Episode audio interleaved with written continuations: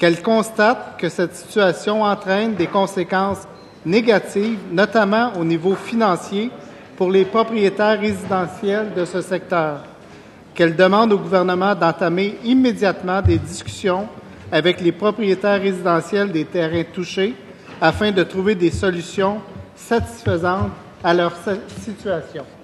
Y a-t-il consentement pour débattre de cette motion? Il n'y a pas de consentement.